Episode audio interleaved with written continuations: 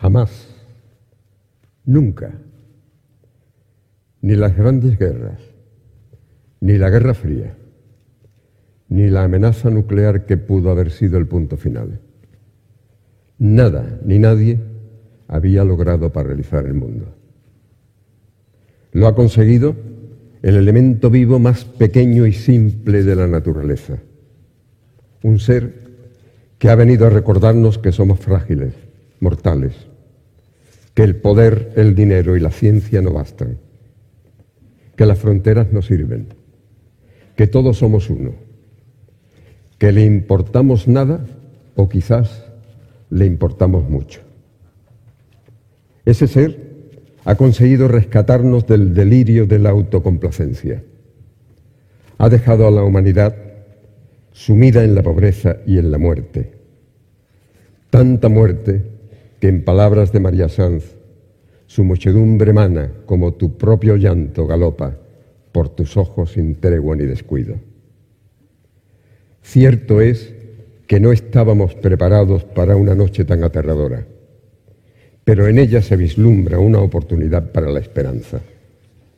Y si hemos venido preguntándonos sin respuesta cómo podríamos haber evitado la catástrofe, ahora nos preguntamos cómo evitar que prevalezca sobre nosotros el desastre.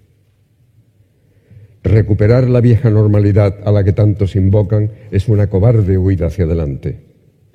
Mal haríamos si el empeño fuera solo volver a ser como éramos.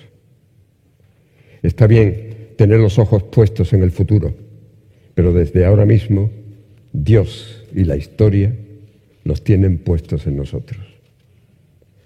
Lo ocurrido ha de ser un borrón y cuenta nueva, un borrón que tache los modelos falsos que nos obligan a adoptar, que raspe los viejos paradigmas y la impuesta corrección según convenga un borrón que tache la soberbia, la arrogancia, los excesos, la injusticia y también la cobardía.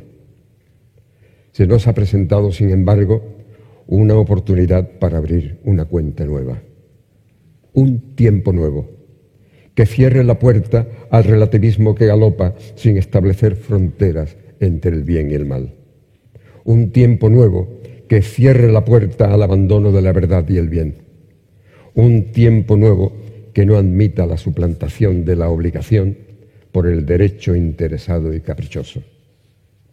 Un tiempo nuevo que abra ventanas de par en par a un nuevo humanismo que reconstruya las certezas, que reinstaure la firmeza de los valores universales.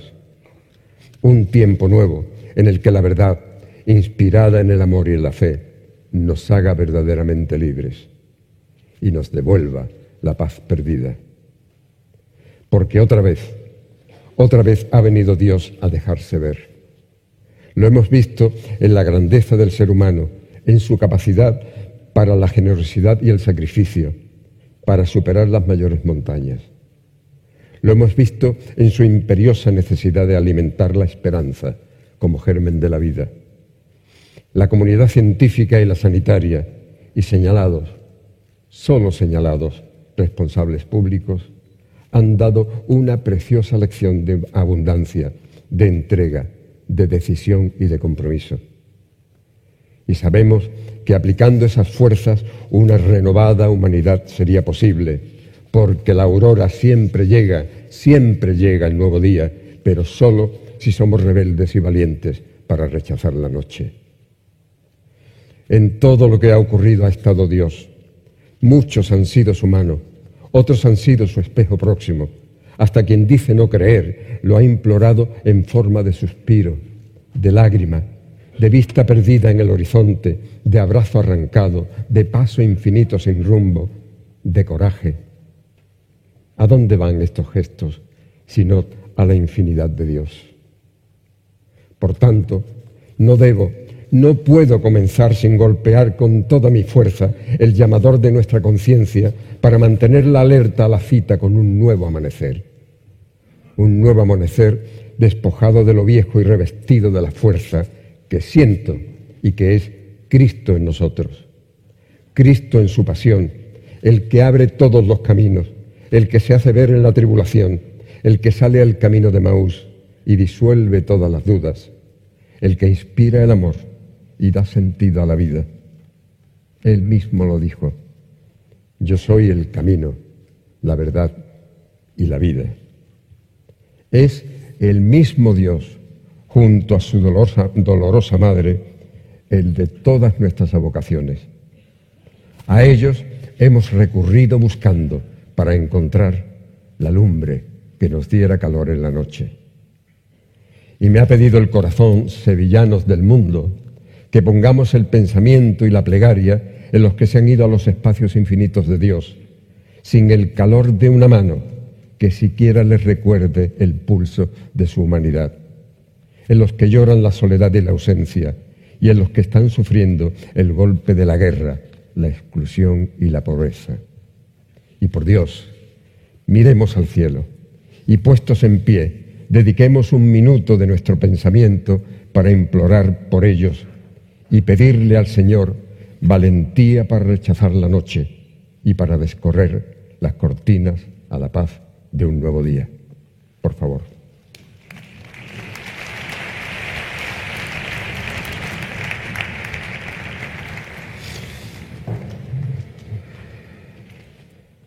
Padre nuestro que estás en el cielo, santificado sea tu nombre.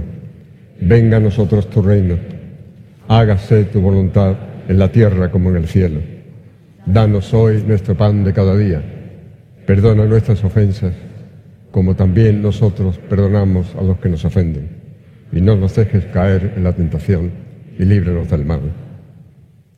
Gloria al Padre, al Hijo y al Espíritu Santo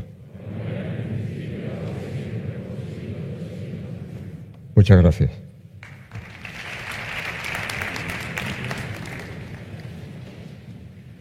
Excelentísimo y reverendísimo señor arzobispo de Sevilla. Excelentísimo y reverendísimo señor arzobispo emérito de Sevilla. Excelentísimo señor alcalde de nuestra ciudad. Excelentísima señora consejera de Cultura de la Junta de Andalucía. Ilustrísimo señor presidente y Junta Superior del Consejo de Hermandades y Cofradías, excelentísimas e ilustrísimas autoridades, hermanos mayores, cofrades de Sevilla, sevillanos del mundo. No había transcurrido una hora desde mi designación como pregonero para que toda mi familia estuviera rodeándome. Han estado siempre a mi lado. A ti, mi preciosa Carmen, a Julio y a Asun, a Javier y Carmen, a Antonio y Carmen. Como ven, me falta solamente una Carmen para bingo. Os agradezco la dicha que sois para mí cada día. Alegres, joviales, esforzados, fervorosos, fecundos y comprometidos, sois la mejor causa para la vida sois el mejor ejemplo de la grandeza de la familia, un estímulo en el amor y en la fe. Al ilustrísimo señor teniente de alcalde, delegado de gobernación y de fiestas mayores, agradezco muy sinceramente su presentación tan expresiva, tan elocuente y tan cariñosa. Muchísimas gracias, querido Juan Carlos, mi amigo. Y mi más profunda gratitud al presidente y a la Junta Superior del Consejo por haber renovado su confianza en mí hasta en tres ocasiones. Tres ocasiones. Todo un récord que hasta me ha hecho mayor y que acariciaré siempre en el recuerdo en una mezcla de cariño y también de inmensa vergüenza. Espero que nadie, Dios mío, se vea obligado a arrebatarme esta marca. Elogio y agradezco el esfuerzo del Consejo en la organización de la docena de exposiciones, seguramente irrepetibles, que nos han permitido contemplar el rico patrimonio de nuestras hermandades. Un patrimonio que para su protección sería bueno que se reconociera por la UNESCO como patrimonio de la humanidad, porque lo es. Arranca de una tradición de fe que lleva sus raíces incluso hasta el templo permanente vivo más antiguo que tiene nuestra ciudad. el templete de la Cruz del Campo, y símbolo de tantas cosas como no hace falta que yo personalmente les diga. Y sin mérito que yo sepa, el Consejo de Hermandades me entregó una papeleta de sitio para subir a este atril. Nunca imaginé que se pudiera ser tan generoso conmigo. Y quizás por eso alguien, aquel alguien que siempre sabe lo que hace, le garabateó la, fecha. Y yo estoy seguro que fue el niño con cara de Dios o el Dios con cara de niño que esculpiera Montañés para mi hermandad sacramental del Sagrario. Con una fecha tan borrosa que no se dejaba ver, me he encontrado el papel que él había traviesamente dejado arrugado en los bolsillos de mi alma. Y era hoy, hoy. Me he puesto el uniforme de pregón, ya me ven. He recogido los papeles que habían aterrizado a los pies de la esperanza. El Señor en San Lorenzo me ha cogido de la mano y me ha dicho, Julio, tira para adelante. En Adriano me ha caído un chaparrón de piedad y misericordia.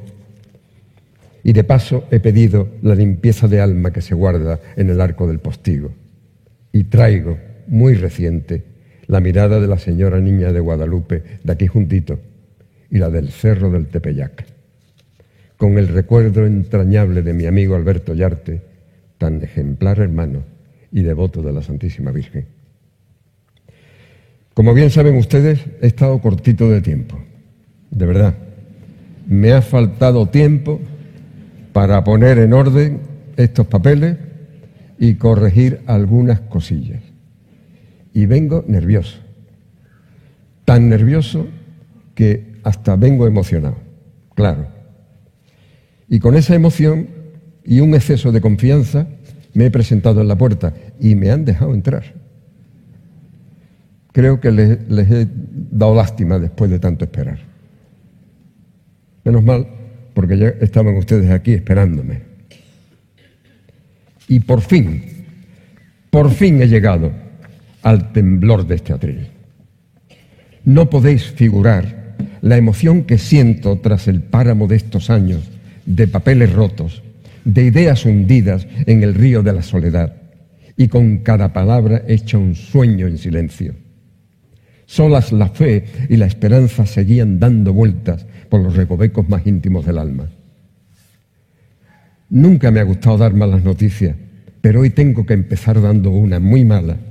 Sí, con todo el dolor de mi alma, y mirad que me resistí. Pero con el trabajito que me había costado, tuve que romper mi pregón. Sí, rompí mis pregones. Saltaron por los aires los papeles sostenidos con los hilos de la, duda, de la inquietud, de unos pulsos imposibles y con una garganta que se me quedó convertida en noche. Sí, rompí mi pregón, no servía para nada, no hacía falta ya un pregón. ¿Qué iba yo a pregonar si estaba una voz en grito sonando más fuerte que nunca por los silencios de las calles y de los corazones en el dolor y en el traspaso? Sí, rompí mi pregón porque no dejaba de oír otro que insistente ocupaba el eco de las calles, cortaba las esquinas y me rompía el alma. Era el pregón de los pregones que resonaba alcanzando toda la tierra, el que nunca se había pronunciado y estaba pidiendo su sitio. Era el pregón del dolor que nada ni nadie ha podido callar que llamaba a la fe, al amor, a la esperanza, a la humildad, a renunciar a nuestros viejos vicios. Lo dice el Salmo, sin que hablen, sin que pronuncien, sin que resuene su voz, a toda la tierra alcanza su pregón y hasta los límites del orbe su lenguaje. Tu pregón, Señor, que ha estado en un grito callado y en la invocación de los nombres con que Sevilla te llama ha sido, Señor, el pregón de tu palabra y de tu pasión. En tu pregón, Señor, de la oración en el huerto, implorabas que pasara de ti y que pasara de nosotros este cáliz. Se ve que está pasando la tormenta. Ya se ve parte de la amanecida. Y por tu gracia y por tu luz, Señor de las almas, aquí están aquellos días perdidos, aquellas palabras perdidas que el recuerdo rescató del desierto de las letras, aquellos papeles rotos que quedaron sostenidos en el aire. Y que solo tu favor, Señora de la Esperanza, que nos has mantenido aferrados a ti, ha hecho posible que al fin pueda pregonarlos en el temblor de este atril.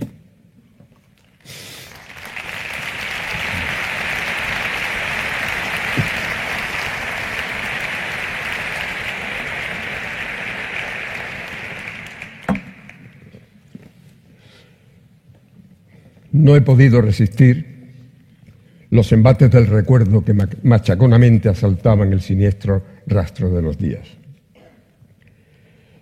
Enjuagando los sentidos en las lágrimas de la nostalgia, aparecía un universo de cielos perdidos, como lamentaba Joaquín Romero Murube, pero tan reales como les voy a contar. De la manita de un ángel de los muchos que corren por nuestras calles, me encontré frente a la capillita del postigo, esa ascua de oro desde donde nos ve pasar la más pura y la más limpia de las miradas. Allí, agarrado con sus manitas a los barrotes de la cancela, aquel angelito de cuatro años musitaba, bendita sea tu pureza y eternamente lo sea, pues todo un Dios se recrea en tan graciosa belleza. Tuve que terminar la oración con él. Con un rayo de escalofrío en mi cuerpo, él mismo pronunciaba mi mejor encomienda. Mi ángel un día en el seno de su madre tuvo su vida amenazada por la ciencia. Sí, por la ciencia. Pero la esperanza y el rocío transparente, que chorreó por las anchas marismas de oración de tantos, y la fe y el compromiso de sus padres, la hicieron florecer. Hoy mi ángel es un canto a la vida, blancura de borriquita de Domingo de Ramos, índigo azul de su primer amanecer en el baratillo, y será el rojo carráncano sacramental que, como su padre, su abuelo y su bisabuelo, abrirá las puertas de la Semana Santa con una palmita rizada en la mano, bajo la sinfonía esplendorosa de las veinticinco campanas. Por milagro de Dios, hoy te tenemos. Solo pensarlo nos da escalofríos un firmamento de oración, precioso mío, inundó tus marismas de rocío. Quererte más, Julito mío, no podemos.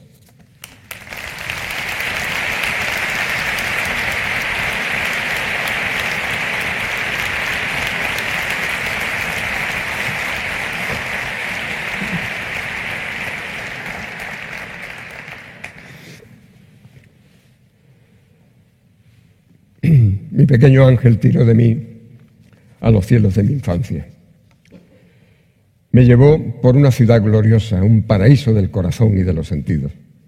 Una ciudad imaginada siempre en primavera, en aquel olor de azahar que invadía con una brisa cálida las calles y los rincones. Una ciudad que tanto eché de menos en mis largas ausencias de ella y que en los días en que esto escribía era desoladora y oscura. Como oscura era la soledad que iluminaba el blanco brillante de la Virgen Blanca de la Paz bajo el cielo verde del parque, y que el lunes santo bañaba de sol verde al cautivo del tiro de línea que llegaba con el aroma de albahaca de sus patios. Como la lejanía me hacía resaltar la luna creciente que por Alfonso XII ilumina el canasto alto como el cielo del Señor del Museo.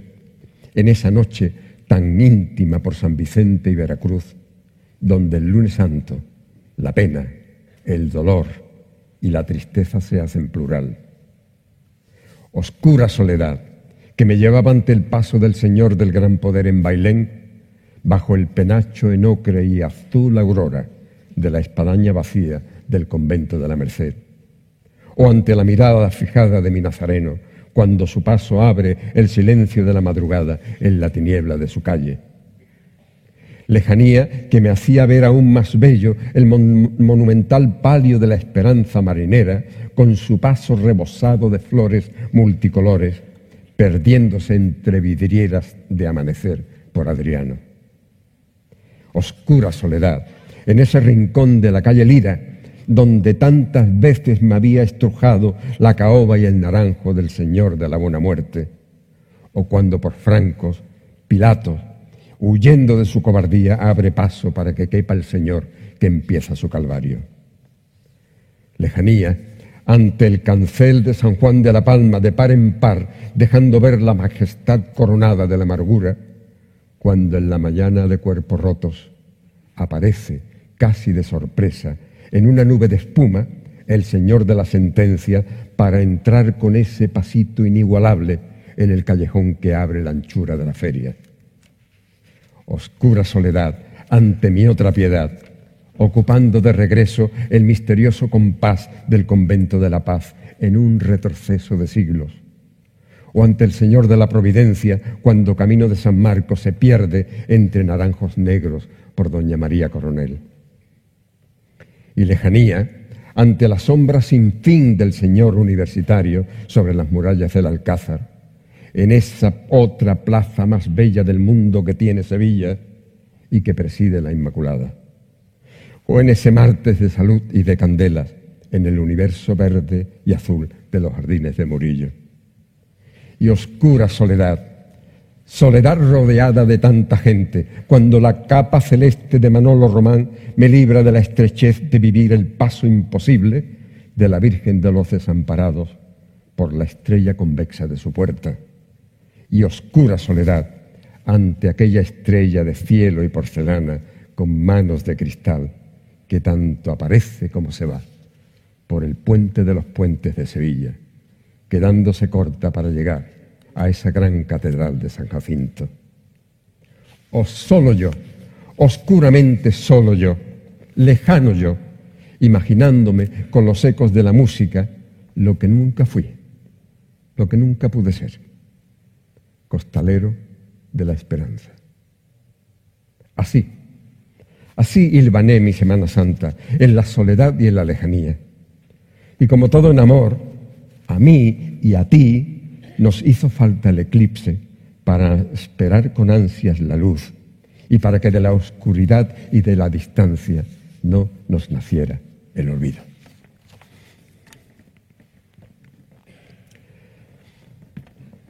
Más la experiencia de una Semana Santa con lugares convertidos en nombres, soles sin días, lunas sin noches, en la que cada cielo era un recuerdo y cada esquina era un silencio, es aún peor.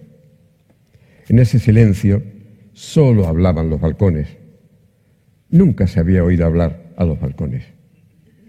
Por ello salía con el silbido de la olla a presión y el olor a caldo del puchero, el rumor de los cuerpos que parecían no existir. Sin distracciones en las calles, sin calles, era fácil darle una vuelta a mi vida y comprobar dónde estaba el origen de tantas cosas vividas y de cómo se hace un cristiano cofrade, paso a paso, poco a poco. Así, volví a sentir aquel viento impetuoso de levante que de aquella colina alta y blanca de Medina Sidonia llegó un día arrebatándome el corazón. Fue imposible no caer rendido ante el luminoso brillo de su alma, ante su fe arrolladora y su constante mirada azul al cielo les hablo de Carmen. Ella no conocía aún nuestra Semana Santa. Nuestra cita para su primer jueves santo por Santa Catalina fue para contemplar en una primera bulla nerviosa de cuerpos y de miradas el impresionante paso de los caballos, la exaltación del Señor y el palio de la Virgen que lleva en sus lágrimas la cara y las lágrimas de todas las vírgenes. Ella venía radiante, preciosa, quizá dudosa, a sus primeras emociones en Semana Santa. Pero qué buen momento escogió el Señor para ponerla a mi lado. Fue un prólogo triunfal de todas sus victorias y las mías, y poco a poco Sevilla le fue abriendo el corazón.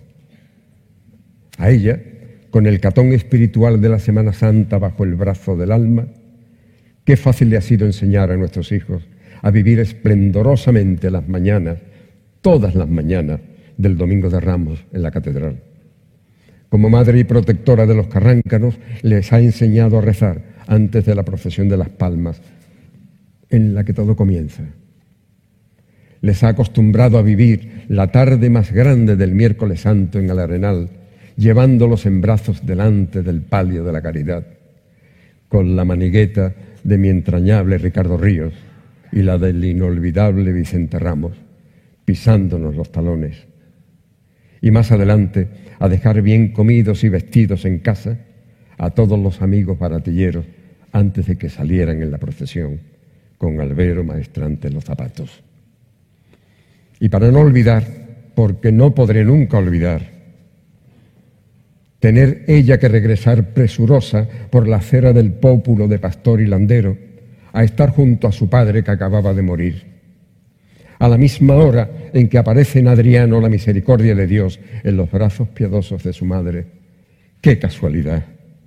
No, otra señal de la bendita misericordia de Dios, que Dios se manifiesta siempre. A ella Qué fácil le ha sido enseñar a nuestros hijos a besar el talón de Dios en San Lorenzo y a enganchar sus almas en los ojos y las redes de oro del manto camaronero de la esperanza. Mil veces los ha subido para que besaran la mano de la Virgen o el pie del Señor. Y qué encanto, qué encanto cuando los hacía identificarse con los niños del paso de la borriquita. Les ha enseñado a mirar siempre la vida y sus cosas desde el lado de Dios. Y sobre todo, les enseñó a rezar a Jesús presente en la Eucaristía, ante lo que todo empieza y todo acaba.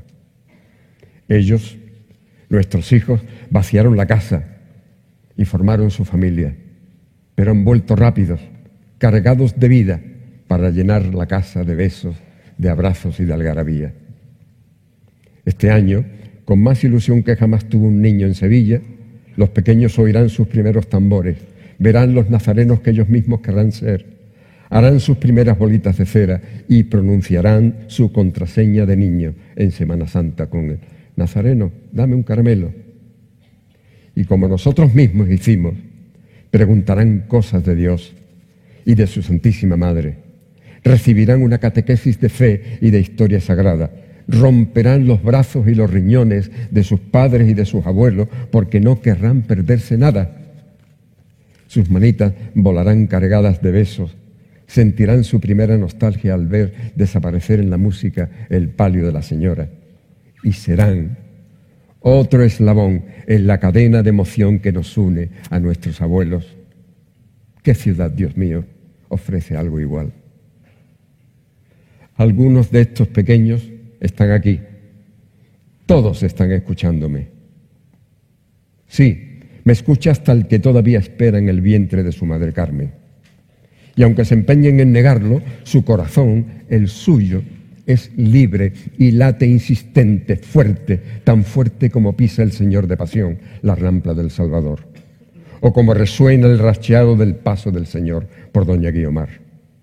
Suena ese corazón, pequeñito, pero libre, soberano, independiente, suyo, no de nadie, como la vida que late en él. Y suena ese corazón como está golpeando en nuestro pecho ahora mismo, tu corazón y el mío.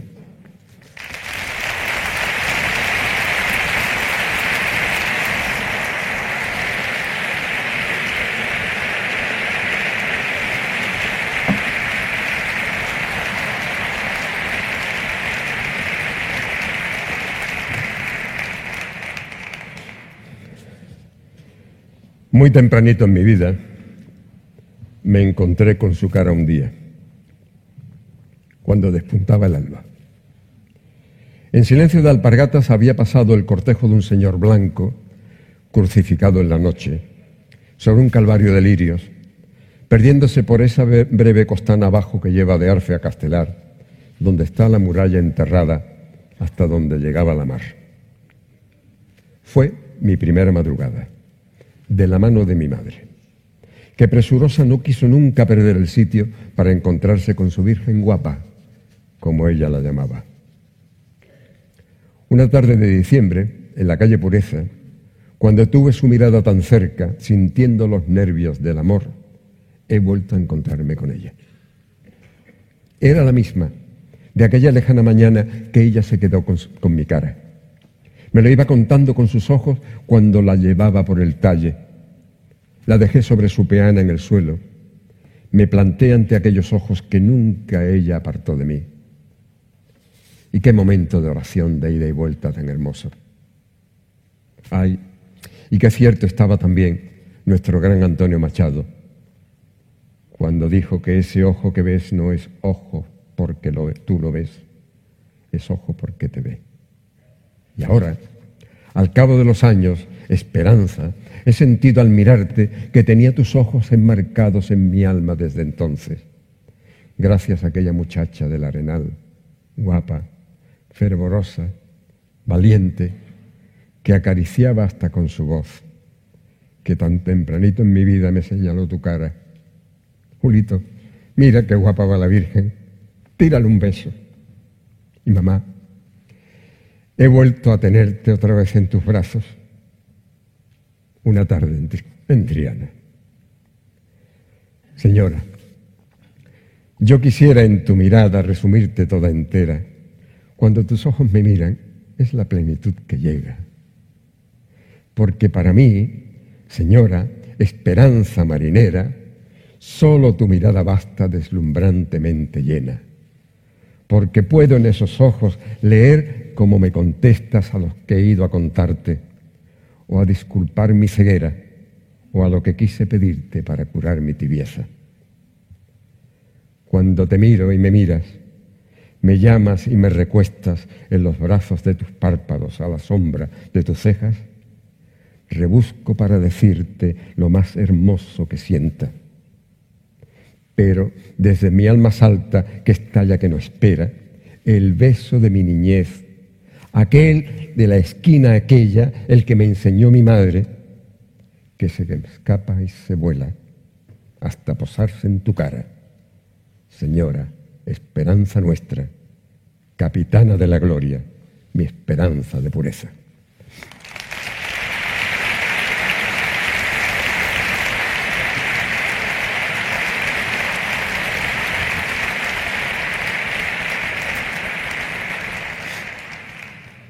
Con los aires solemnes de una Roma andaluza, aquella que como quien no quiso le dio tres emperadores a Roma y financió la conquista de la Galia, y con el espíritu de una nueva Jerusalén, esta geografía que nos habita se apresta para vivir la pasión del Señor. Como siempre, la humedad fecunda del río, la exuberancia de vida de nuestros parques que empiezan a florecer y el perfume intenso del azahar urbano impregnan la ciudad de una fuerza y de un empaque que trasciende la sensación física para alcanzar una explosión espiritual única. Sevilla, tan precisa ella, tan medida para sus cosas, pero también tan sutil, tan impalpable, pierde esa condición. Fragua y cuaja para hacerse sólida, un bloque, alrededor de un sentimiento que convierte a todos en partícipes de una puesta en escena de corazones que como candilejas alumbran un estremecimiento colectivo. Como en el libro del Apocalipsis escribió San Juan, seguramente pensando ya en Sevilla, la ciudad brilla con el resplandor de Dios, su brillo como el de una piedra preciosa, como un diamante, transparente como el cristal, ciudad de oro puro, como vidrio pulido, ciudad que no necesita ni sol ni luna, que la alumbren porque la alumbra el poder de Dios. Y así, cuando llegan estos días, es por esa ciudad de oro puro, de vidrio pulido, que identificamos la sacudida de nuestra propia fe y nos hace sentir el resplandor de la divinidad. Percibimos a Dios no racionalizándolo, porque Dios es la razón en sí, sino sintiéndolo, y así evitar lo que ya sufriera don Miguel de Unamuno cuando quiso razonar su fe. quise hacerme dueño y no esclavo de ella, y así llegué a la esclavitud en vez de llegar a la libertad en Cristo. ¡Ay, la libertad! La libertad que es en esencia la capacidad indestructible de notar a Dios en nosotros. No hay nada más libre y revolucionario que sentir la fe. Y es que cuando Dios se nota, no lo frena nadie. Crea, es en sí la libertad. Y así nos lo dijo él mismo. Si os mantenéis en mi palabra, seréis verdaderamente mis discípulos y conoceréis la verdad y la verdad os hará libres. El cristianismo es libertad y ahí está el origen de tanta persecución a la iglesia y a sus cosas. A ver por dónde se la coge para criminalizarla, para demonizarla. Porque ese cristianismo, esa libertad que nos hace iguales a todos, son peligro público para aquellos que buscan el sometimiento, el totalitarismo y la esclavitud. Son aquellos que huyen del contraste para su propia radiografía, amparados en ideologías que mal sobreviven porque no se aguantan ni a sí mismas o resisten, como estamos sufriendo últimamente, a fuerza de violencia, destrucción, de sangre y de muerte. Y sin embargo, ahí está presente y vigente, 20 siglos, el mensaje de liberación y libertad, no una ideología, un mensaje representado en el árbol de la cruz cada día de la Semana Santa por nuestras calles. Y libres por la fe hemos estado ante un Señor de la buena muerte que hace superar tanta muerte silenciosa y silenciada Libres por la fe hemos estado agarrados a la esperanza para que no nos arrastrara la noche. Y libres por la fe hemos estado abiertos para perdonar la mentira y la trampa de quienes deben decir la verdad y de quienes anteponen cualquier cosa al bien común. Y libres, aquí estamos otra vez para alumbrar y gozar al fin de un nuevo amanecer. En estos dos años, a la Semana Santa no le ha faltado nada para ser íntima, espiritual y profunda, y sobre todo libre. Se ha manifestado sola, libremente en cada uno por las calles del alma. Se ha dado la vuelta a sí misma, invertida en su expresión, y de salir el Señor y su Madre Santísima al júbilo del encuentro en las calles, a tener que ir a buscarlos en el tenue recogimiento de sus templos, o refugiado en los cultos en televisión Nunca se habría rezado tanto en Sevilla.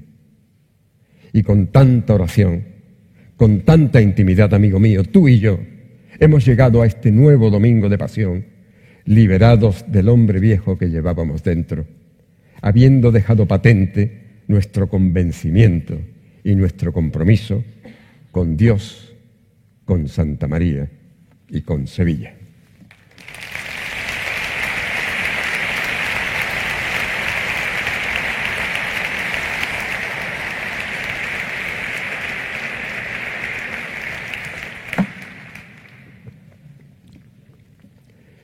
Una tarde, Carmen traía al Señor acunado en sus brazos. Era la mejor herencia que había recogido de casa de sus padres que ya habían partido hacia él. Con una honda expresión, ella me dijo, Julio, debajo de este Cristo hemos nacido los seis hermanos. Siempre estuvo en el cuarto de mis padres. Era el mismo Señor que un día de lluvia otro día de lluvia. Iba temprano, corriendo, de regreso por el puente.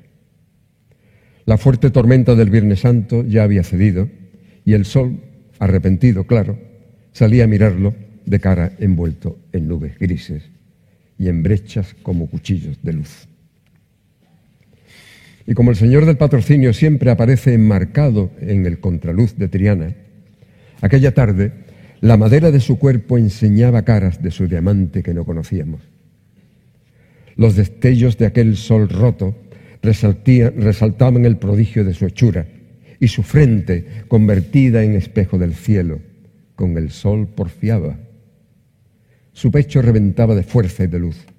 Sus manos acariciaban la tarde y hasta el sudario hendía y se distraía con el aire. Qué imagen la tuya, Señor. Aquella tarde que expirando te revelaste glorioso, vivo, en lo alto del puente, con tus potencias dibujadas de sol. No expirando, viviendo, inspirando vida, con el dinamismo de una inmensa catástrofe cósmica cifrada en hombre. Esta noche, cuando vuelva a mi cuarto, te seguiré viendo, Señor. Estarás allí como cada noche con tu pecho firme. Me encontraré otra vez con la caricia de tus manos abiertas. Cada una de mis noches, al sonar solo el silencio, al aire oscuro sorprende la luz que brilla en tu cuerpo.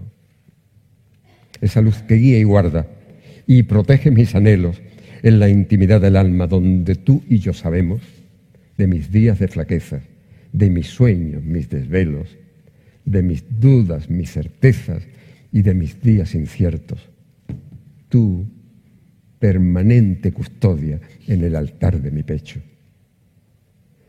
Pabilo de luz divina, antorcha de un barrio entero, si a mí ya me cautivas en la soledad de mi lecho, cuando el Viernes Santo asomas al balcón de nuestro cielo y abres al pecho a tu pueblo, las nubes no quieren irse, porque quieren contemplarse en el cielo de tu cuerpo, un cuerpo de Cristo sangrante, salvación del universo, letanía de Dios vivo, altísimo sacramento.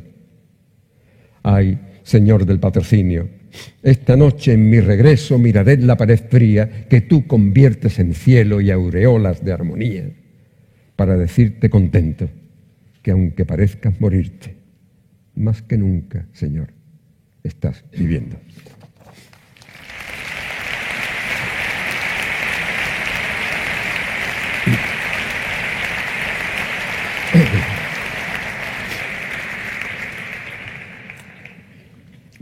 Tal día como hoy, en la Casa Grande de San Pablo era ordenado obispo de Chiapas un sevillano grande de Triana, precursor de los derechos humanos, protector de los indios y fundador del derecho internacional, Fray Bartolomé de las Casas.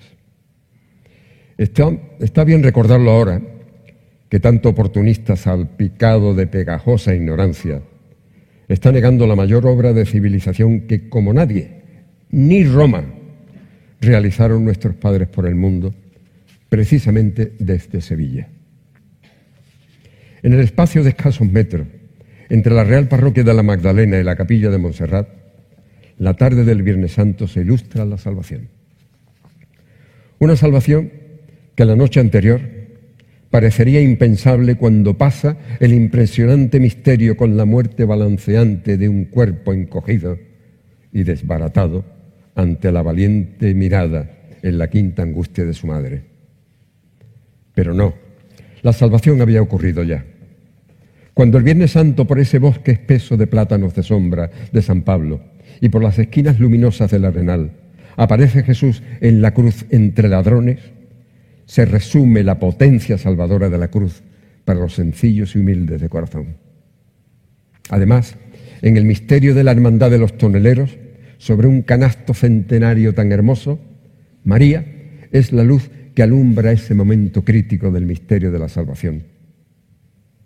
Dimas, uno de los dos ladrones, es el primer hombre que de manera tan inesperada como sencilla creyó, acuérdate de mí tan solo tiene la confianza ciega, libre, y así nace la fe en aquel Cristo compañero de suplicio que acababa de conocer. Y saltó la misericordia, las misericordias que reparte el Señor de Santa Cruz y la de la blanca seda del baratillo. Hoy estarás conmigo en el paraíso. En el desastre de la vida que se les iba, este bandido confió en una salvación que ni siquiera conocía. Y el ladrón, bueno por humilde, estrenó el paraíso de la mano directa del Redentor. Con aquel gesto, que fue solo una mirada, un ajusticiado nos descubre en la cruz el poder redentor de la muerte de Dios. La felicidad de estar por encima de la muerte. Tan portentoso es el poder de los desvalidos y de los humildes. La misma humildad que derrama el Señor en la mesa eucarística por los terceros, mirando al cielo. La misma humildad del Señor de las penas por Triana, mirando al cielo. La misma humildad del Señor en su oración entregada en el huerto, mirando al cielo. La misma humildad de Jesús cuando es prendido y despojado, presentado por Pilato, abofeteado ante Anás, despreciado por Herodes o interrogado y condenado por Caifás, siempre mirando al cielo. La misma humildad de todos nuestros cautivos desde la humildad de sus barrios. Ay, qué pregón merecen los cautivos en la humildad de sus barrios. Sevilla, en su Semana Santa, en sus misterios, en sus calles, en sus barrios, toda es gloriosa, dorada dorada por el color de Dios, refulgente humildad.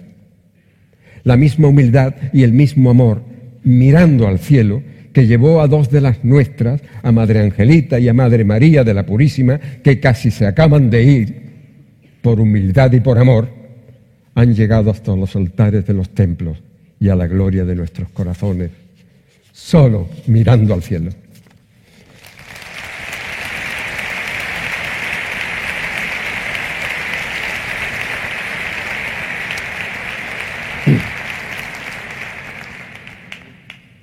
La puerta del Arenal es el barrio de mis carreras, de mis primeros amigos, de mis descubrimientos y de mis secretos.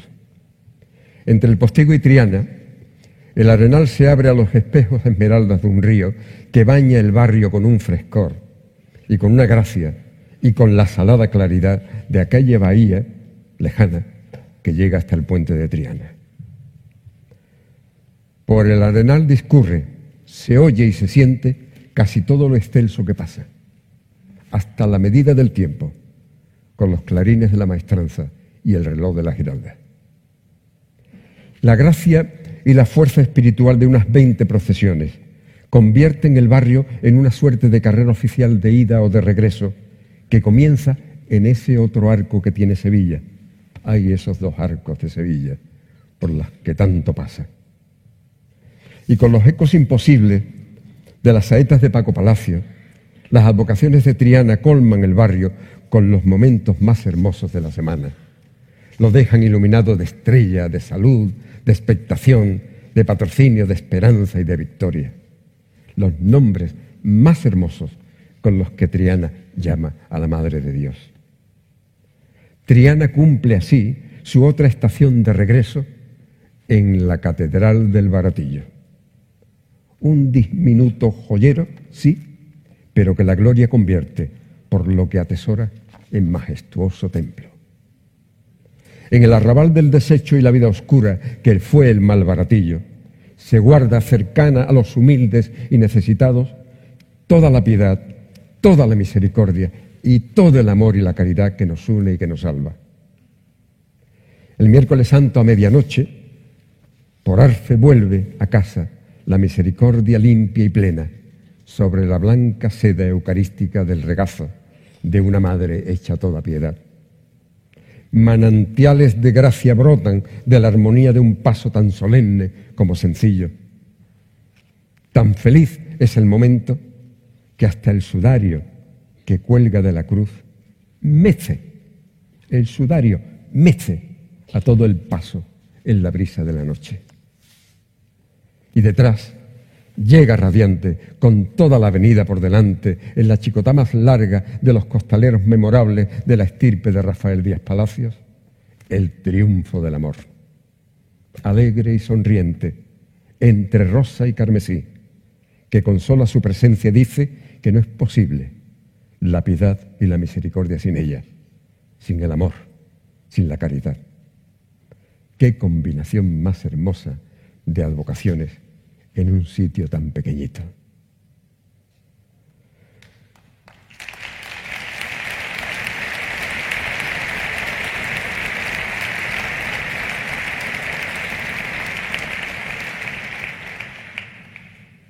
Caridad del baratillo, la luz que la estrella guarda, En ella se hace lucero como reina de la plaza del arrabal más torero, con más arte y con más gracia. En sueño de sol albero, de novilleros con casta, los que se juegan la vida siempre a una sola carta. Porque tú, Virgen Bella del barrio, que apareces arropada con pañuelos en el aire, con aplausos de la plaza, con música en los tendidos, con mantillas en la grada, con luces en los vestidos en capotillos bordada, con la oración del torero con monteras de esperanza y los rezos de una madre que implora con confianza tu protección por los sueños del hijo de sus entrañas. Porque eres, Madre buena, del arenal el consuelo, clarín de mil ilusiones, burladero de mis sueños, toril de mis emociones, talanquera de mis miedos, quite de mil oraciones, oles de todos los ruedos.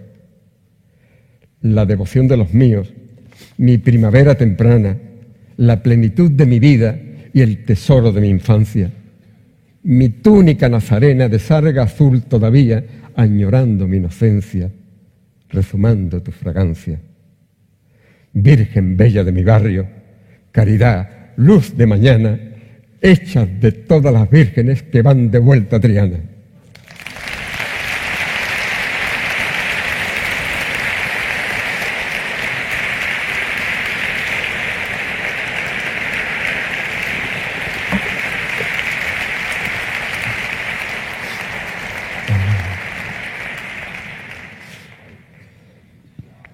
Mas cuando el domingo de Ramos, el Señor de las Penas, fuerte como la roca que lo sustenta, anuncia por arfe que vuelve a San Jacinto una estrella refulgente, en el baratillo se une el recuerdo de aquel sevillano del Arenal, nacido en el colegio de San Miguel, que fue con ella, de los bizarros, de los valientes, en aquella aciaga estación de penitencia del jueves santo del 32. Para, muchos, mi padre fue valeroso en el testimonio y valiente en la libertad. Su familia no quería que saliera en la procesión, pero él, si claro lo tuvo entonces, más claro lo tuvo el resto de su vida. Aquella estrella de cielo y porcelana se encargó de iluminarle el camino a la eternidad. Tanta eternidad en Sevilla en cada advocación una eternidad. Mas si hay algo que pueda definir la infinitud en Sevilla, es la palabra Iniesta. Escapado en una tarde-noche de mi reclusión, lo medité en un barrio de San Julián desértico. Ni un alma en las calles, que son las mismas de siempre. Tan solitario estaba que imaginé el miedo, pero me inundó la paz fue como asomarme al balcón de lo eterno. Sentí a la Virgen de la Iniesta presente, viva en el barrio, con la bandera celeste y blanca de una noche azul y plata, que ahora más que nunca pensé, debiera flamear en nuestro corazón y ondear en el barco de nuestro testimonio cristiano. Y de camino conjurar los miedos y agrandar, si es posible más, el alma de Sevilla. Ahora que parece que nada se olvida, que se remueve con la badila del oportunismo las cenizas del pasado para no sacar rescoldos de no sé qué. Ahora que el perdón se torna revancha, aquella lejana noche y las que siguieron son buenas para recordar que la ambición, la intolerancia, la ira no abren caminos. Lo arrasan todo. Arrasan hasta la razón, arrasan hasta la vida, convierten la aurora en noche convierten la paz en guerra. Y ahora que abrimos la puerta al hombre nuevo, al tiempo nuevo, en que tenemos que empujar la oscuridad para que aparezca la mañana, la Virgen de la Iniesta, patrona de nuestro ayuntamiento, dos veces quemada, imaginada por aquellas calles eternas donde el odio apareció y la clemencia floreció, se me hizo la patrona e inspiradora de la comprensión y del perdón. Por eso, Iniesta es toda eternidad, es la perennidad del bien, del poder contra el rencor, el odio y la intransigencia. Iniesta enseña en sus ojos la valentía y el diálogo, la tolerancia y el respeto, la mirada siempre puesta al frente y no el reojo mirando hacia atrás. Iniesta es la indulgencia y el amor eterno de Dios, que como sentí aquella noche, triunfan con ella en el barrio. Qué paz me invadía. Y por eso lo cuento. Por eso las calles de San Julián, aquella noche y cualquier día del año, tienen aromas a tarde azul de Domingo de Ramos, de romero fresco de Corpus Christi, de flor amarilla de genista, de blanco de luna y azahar de paz, de azul de eternidad. Señora, ya de vuelta por tus calles llegando la madrugada, todo es silencio en tus tramos, todo es la luz de tu cara y todo es paz en las almas. Iniesta de la concordia, genista en flor coronada, marcha de frente tu palio en la noche engalanada de silencios y oraciones. Calle Lira entre alabanzas, saeta en Duque Cornejo, por calle juzgado avanzas, dejando por cada esquina tu eternidad cuando pasas. De azul y plata, señora, es la bandera en lo alto que resistió tempestades, que superó las miserias, que todo supo olvidarlo. Y por eso, Madre, te ruego que huyan el rencor y el odio, que el perdón siga empapando con su paz a todo el barrio, la misma paz que sentí una noche que pensando en ti, iniesta me perdí bajo el azul de tu manto.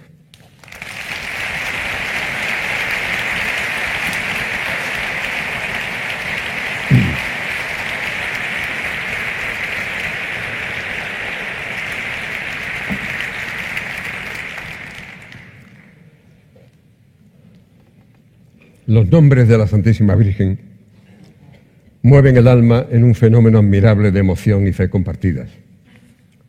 Tal ocurre con los títulos de la Madre de Dios en Sevilla, que saltan a lugares lejanos, traspasando la frontera de los lugares íntimos en los que le rezamos. Ni un solo día de la semana falta una evocación a devociones lejanas. El domingo un viento de levante corta el monte de Medina Sidonia, otra vez Medina Sidonia, que guarda la morena blancura de la Virgen de la Paz para dejarla entre las vidrieras multicolores del porvenir y del parque. La divina gracia que se guarda en Santa María en Carmona aparece por Imperial y por Juan de la Encina y por la feria cuando va de regreso a Unión Santorum. Por 2 de mayo, el lunes, Guadalupe trae y lleva el fervor a la patrona de Extremadura y América, una devoción de ida y vuelta por las aguas. Como las aguas más santas llegan desde Villaverde del Río abajo hasta el museo, y como desde la sombra del Teide y de los suelos que arden en La Palma, por las aguas, llega la misma luz entre verde y azul de la Candelaria en su paso. En San Esteban, hay confusión de lenguas cada martes santo con el hermoso nombre de la Madre de Déu del Desamparats. Mientras que un poco más allá, los adoquines de la calzada traen los ecos de las canteras de Jerena con su Virgen de la Encarnación. Rezo un miércoles santo en el baratillo ante la caridad, también caridad de Sanlúcar, también caridad del cobre, por la libertad en Cuba, esa espina aún clavada en nuestra raza, cuando resuenan las olas de todos los mares en las tres advocaciones marineras, Carmen, Rosario y Regla, y aquella que en Utrera lleva el barquito en su mano, o la del buen fin al que aspiran los navegantes. A San Vicente llegan esa misma tarde las brisas de Jara y Romero de la Sierra Morena en romería con la Virgen por el cerro del Cabezo. Como resuenan el jueves santo los ecos por los castaños de Alájar, cuando la reina de los ángeles negros inunda la campana con su palio tropical salpicado de marfil, y aparece un valle de lágrimas verdes por la Anunciación, cuyo nombre vuela tan cerca como por Hinojos y Manzanilla, y tan lejos como por Venezuela. Y en el silencio de la madrugada, un bálsamo de azar inmaculado baja por la calle real de Castilleja hasta el silencio, como el aroma a mirto y a rayán llegan desde la Alhambra y el gitano Sacromonte hasta la Madre de las Angustias por San Román. En la noche íntima de Castelar, el Viernes Santo, no puedo evitar traer a mi corazón a toda España, a toda España, ante el imponente palio de nuestra Madre de Montserrat. Ni dejo de imaginar a los aviadores que traen a la costana del Rosario, a aquella que guarda la Santa Casa en la colina del Loreto italiano, que bendice a todo el aljarafe sevillano y que desde hace cien años, desde hace cien años, vuela en el avioncito de su mano a la capilla albero, celeste y blanca de tablada. Ni deja de sorprenderme cómo los Bucareli desde la capilla del Carmen en la calle Baños llevaron su Virgen de la Soledad a la infinita y fría soledad de las Islas Malvinas. Así que por Mariana, queridos sevillanos del mundo, en Sevilla está la Virgen de todas las vírgenes, los lugares de todas las vírgenes, las vírgenes de todos los lugares. Por eso voy a contar la experiencia que viví una tarde de lunes santo, cuando hechizado caí en el arrobo de su bendito nombre. Fue en la calle Santiago. De repente, en un suspiro, cambió el olor del incienso por retama y por tomillo. Dejé de escuchar cornetas, no volví a ver un cirio. Me sentía en la marisma perfumado de lentisco, cohetes surcando el cielo, carretas cruzando el río y vivas por la garganta quebradas de escalofrío. Fijo estaba en tu mirada, pastora, entre el gentío entre vivas y alabanzas, todo el mundo en un suspiro, cuando en una levantada con los golpes del martillo se estremecen mis sentidos. Me veo de vuelta en Sevilla, de los lucios escondidos. Y vuelvo a verme ante tu palio, verde de romero frío, y vuelvo a verte entre varales enjollados de rocío.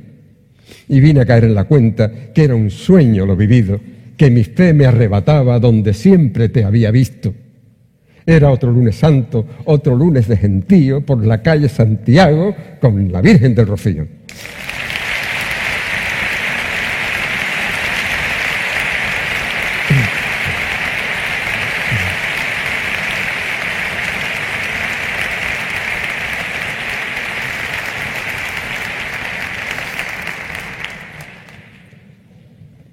¿Cómo será la esperanza que cuando la tuve en mis manos sujetas por su hechura, en Triana y en Sevilla, llevé un trozo ingrávido de cielo, breve y tenue como la esperanza misma. ¿Cómo sería de verdad que me salió sin pensarlo del alma en un segundo cuando un día me preguntaron qué sentí cuando la tuve en mis brazos y dije, el cielo, porque no pesa. Debe ser cierto, porque la esperanza tiene todo el peso de Dios. Ninguno. La esperanza si no fuera así sería imposible, como lo son sus ojos. La esperanza tiene unos ojos imposibles. Los ojos de la esperanza son el firmamento entero de sus lágrimas. Sale Dios entero por ellos, Dios por unos ojos que encienden la resolana de madrugada, inundan la feria cuando va y cuando viene, y rompen en soles cuando saltan al vuelo en pétalos blancos y rosas, que como una nube de mariposas apenas dejan ver su cara entre saetas y poemas. Son sus ojos cinco auroras boreales, cinco luceros que alumbran cuando esconde la penumbra la esperanza en los mortales. Cinco estrellas celestiales, puras, limpias, cristalinas, que guían hasta la orilla cuando el mar no encuentra calma, que soles son para el alma el llanto de su mejilla. No hay amanecer sin rocío, ni vida sin esperanza. La vida está inundada de esperanza. La esperanza mueve los hospitales, rompe las rejas de la cárcel del cuerpo y corta las redes de los calabozos del alma. Esperanza es la que en Sevilla, desde extramuros, ¿por qué será? Siempre salta las murallas. He dedicado años a la Asociación Española contra el Cáncer. Esa dura pero gozosa lucha me ha ido pagando cada día un bendito jornal sentir desde muy cerca torrentes de esperanza y de esperanza colmada. He comprobado que la fuerza que mueve esa cruzada contra el sufrimiento siempre viene del corazón, del amor. Del corazón de la primera línea de ataque de investigadores, de médicos, de enfermeras. Ay, la divina enfermera, de la familia del donante. Viene del corazón generoso que impulsa la sangre de centenares de voluntarios que dan lo que todo el dinero del mundo no puede comprar. El calor de una mano, la luz de una mirada, la música de una palabra. Y a cambio de tanto corazón, la esperanza. La virtud de virtudes siempre va sostenida en la fe y en el amor. Al pie de las murallas de las siete torres que levantara el César. Y frente al antiguo y al nuevo hospital que sí conocen la desesperación, amanece cada mañana esa fuerza que mueve todos los corazones se cuela como rayos de soles por las almenas enhiestas de la muralla. No hay quien pare esos rayos, porque en el camarín hierve un crisol verde y poderoso en el que cada día la luz sin brillo de la desesperación, el silencio de la soledad y el grito del dolor se funden por el fuego de Dios en un ancla de esperanza que se eleva para navegar cuando llega la madrugada. Coronada está la noche de serafines y estrella cuando pasa por Resolana y ya viene la Macarena. Va con su pecho prendido por soles verdes que tiemblan. Vuela una nube de incienso. El alma ya se impacienta, la habitación se ilumina, se llena de luz entera y la misma bulla empuja el alma hecha calleferia. En la mesita de noche, parihuela de tristeza, cajón de todas las penas, atril de todos los sueños, el llamador fuerte suena. Al cielo siempre con ella, verde frescor de pureza. Llega avanzando de frente, por los pasillos con fuerza, despacito, paso corto. Nunca se dará la vuelta. El que sufre no conoce de espalda su silueta. El diamante de sus lágrimas, desde sus ojos de estrellas consuelo, consuelo de los que lloran, bálsamo para la pena, y al golpe de su mirada cuando pasa ya se lleva, en el pozo de sus ojos, en el calor de sus velas, en el temblor de su palio, entre sus ramos de cera, el aliento que ha dejado, el consuelo que ha sembrado, en el que sufre el dolor del abandono y la pena. Y cuando el dolor te ahogue, cuando no te queden fuerzas, cuando todo se derrumbe y todo se haga tiniebla, mira que brotan ya luces, siente el verde de la hierba, verde savia, sangre verde, corriendo ya por tus venas, la sangre de la esperanza del corazón que la espera. De color es esa savia, ese color tiene un nombre, la sangre de la esperanza es de color macarena, es el color de la gracia de la niña nazarena a la que anunció Gabriel Ave María, gracia plena.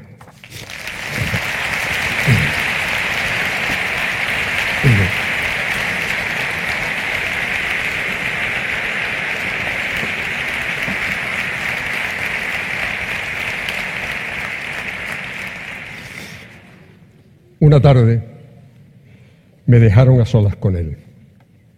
No había luces ni adornos que falsearan su rostro tostado ni su mirada achinada ni su cabeza cargada con todo un bosque de espinas.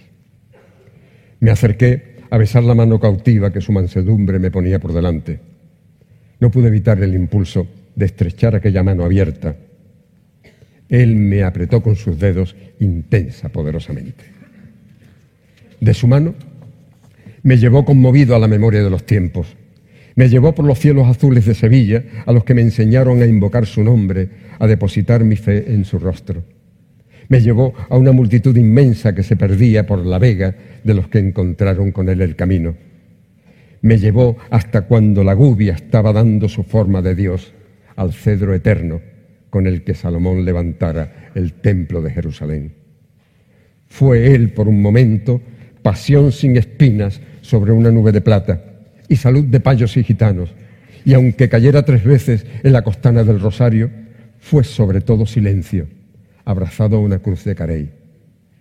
Volví a ver su misma mano tendida por la Anunciación y su mano misionera por Claret.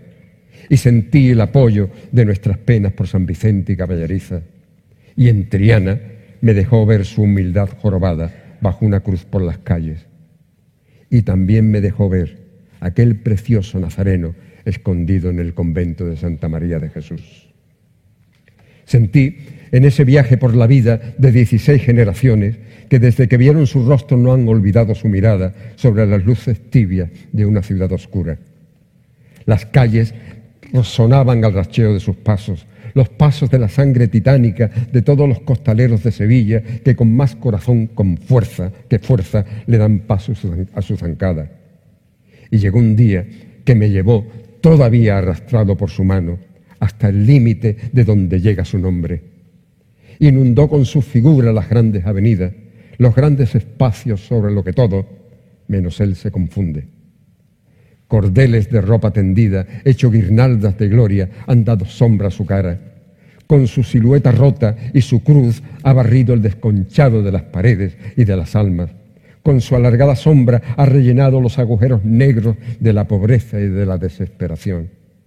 Sobre caras ajadas y mustias y brazos tatuados en la noche, ha ido dejando la luna de su mirada y el amanecer de su cruz se ha encontrado con muchos que han venido a preguntarle quién era y qué podía hacer por ellos.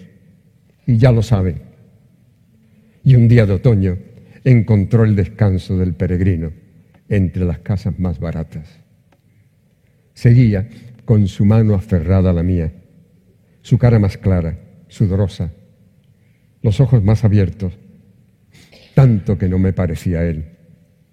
Quizás por el calor y la alegría de la gente esmorecida con lágrimas de contento. Ha enseñado en la fuerza de su paso, en la humildad de su figura, que sí, que hay un horizonte nuevo, un cielo que le salió del alma en aplausos como nunca se habían oído, como nunca los había oído él cuando volvió su cara hacia encima de ese tamarguillo de tanto dolor. Qué grande, Dios mío, que hayas venido a vernos, se repite por los barrios. Aquí estoy, Señor, mírame, cuídanos. Lo oí tantas veces. Mírame, Señor, que estoy aquí. Lo oí tantas veces. Y Señor, has regresado a San Lorenzo en una noche de estrellas, envuelto en un lirio mecido por un viento de alegría. Te has traído sus miradas para siempre. De tu mano, aquella que me llevaba a mí, has traído a los que te han sentido pasar por la puerta de su casa y de sus almas, a los que al verte tan cercano han sentido la fuerza y el cobijo de tu poder, a los que yéndolos mirando con sola su figura, prendados quedarán de tu hermosura. No ya cuatrocientos años, la eternidad entera será, Señor, con el poder de tu mano, la fuerza, el valor y el poder de un tiempo nuevo, de un espíritu nuevo, de una Sevilla nueva y todavía, Señor, no me has soltado de la mano. No me sueltes de la mano. No me dejes sin tu fuerza. No me ocultes tus caminos. Ilumíname tu senda. Llévame como aquel niño que hoy a tu presencia llega, abrigado en el recuerdo del que un día lo trajera a que tu talón besara. Y desde entonces sintiera que era Dios el que moraba en el cedro de tu cuerpo, en la piel de tu madera. Dios en madera fundido, labios de todos los besos, nube de todo el incienso, túnica de mil oraciones, roble de todos los bosques, de todos los cielos azogue, de todos los truenos eco. Señor de cielos y tierra, de todas las horas péndulo, de toda hora minuto, fuerza que a la tierra mueve, que al universo sostiene. Él es el origen del bien, de la belleza el troquel, la verdad es solo Él, vida y camino también, todo en un solo ser caudal él de fortaleza, en él toda la potencia, la mano que siempre abierta señala y me da la fuerza para mi propio poder.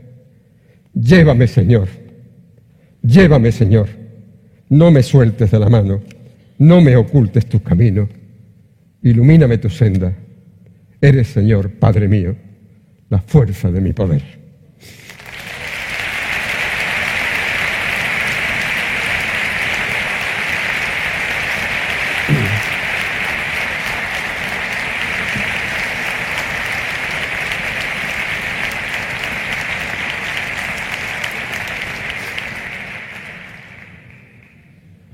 Un 3 de abril, como hoy, de hace 500 años, un puñado de hombres famélicos, maltrechos, enfermos, se enfrentaba a cruzar el Cabo de Buena Esperanza. Buscaban a Sevilla en un barco medio hundido. He procurado imaginarme el ambiente en aquel barco. Debió ser aterrador. Cinco meses más tarde, remontaban el Guadalquivir para atracar en Triana. Acababan de protagonizar en un alarde insuperable el mayor descubrimiento geográfico de la historia de la humanidad. Aquí, ahí enfrente, se supo que el mundo era redondo. La nao Victoria, la advocación de la Santísima Virgen que los acompañó, fue la única de las cinco naves que regresó a puerto en Sevilla. Nada es casual cuando alumbra la fe y alimenta la esperanza. Solo de los 18 de los 245 marineros volvieron, pero sin duda todos estaban y siguen estando.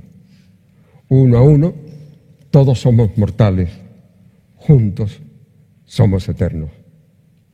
Y como cuenta el cronista, desembarcaron uno a uno en procesión, descalzos y con el cirio en la mano, hasta la iglesia en Triana, para dar gracias a la Virgen de la Victoria. Aquella procesión de la mañana del 8 de septiembre de 1522 sigue en la calle, sigue en la calle. No se ha recogido ni se recogerá jamás porque es la más elocuente metáfora de una noche aterradora de los cielos eternos de Sevilla, y es la más precisa alegoría de su Semana más Santa, de la llegada por los mares del dolor a las playas de la esperanza y a los cielos de la victoria sobre el sacrificio. Qué gloria que aquellos hombres fueran la afirmación de la fe y el triunfo de la esperanza. Qué grandeza que nuestra ciudad atesore una historia tan colosal que al recordarla siga poniéndonos el vello de punta. Qué pena que no queramos, que no sepamos, que no podamos aprovechar tanta fuerza. Mira tu cielo, Sevilla. Abran las puertas tus templos. La plata ya está bruñida, las flores en sus floreros, insignias, cruces de guía, capaz, capataces costaleros, acólitos aguadores y todos los nazarenos dispuestos a la salida. Mira tu cielo, Sevilla, abran las puertas tus templos, que el aroma de la flor, que el perfume del incienso envuelva los corazones a la ilusión, a los sueños, que trompetas y tambores se hermanen con el silencio. Abre tus puertas, Sevilla, al sol, al aire, al cielo que cuando la cruz de guía aparezca en la madrugada allá por los adentros de la ciudad, en Santa Marina, todo habrá cambiado. Con el vuelo del sudario, el Señor en su resurrección habrá, traído la aurora, habrá dejado en nuestras manos un tiempo nuevo, una música de alegría, de paz y de libertad en el pecho de los hombres que sonará, que está sonando ya, que la siento yo y que debería sonar siempre en Sevilla. Derriba tus canceles, Sevilla Abre el cofre de tus sueños, que caigan las murallas, que se borren las puertas de tu noche, que se llenen las calles de tu luz, que los ojos se numblen, que los corazones tiemblen, que las bocas enmudezcan. Porque la noche ya se ve huir, se viene iluminando el alba.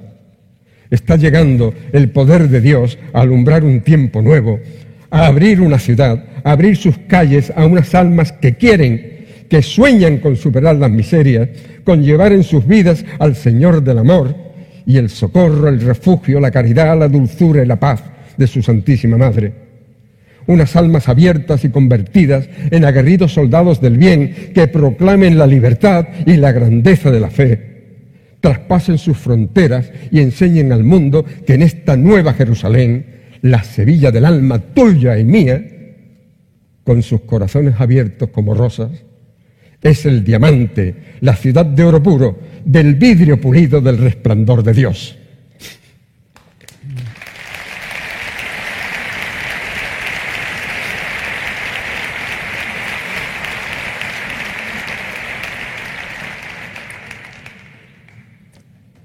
Dicho queda lo que el corazón ha dictado. El tiempo ya está cumplido. Del aire la noche ha huido un tiempo nuevo ha llegado. sevillanos del mundo. La ciudad está ya a la espera de que salgan las estrellas. Y al ver las calles mecidas, en palios, en canastillas, de pasión, de amor, de anhelos, contemplen cómo a Sevilla Dios le ha dado la gracia de convertirla en su cielo. He dicho.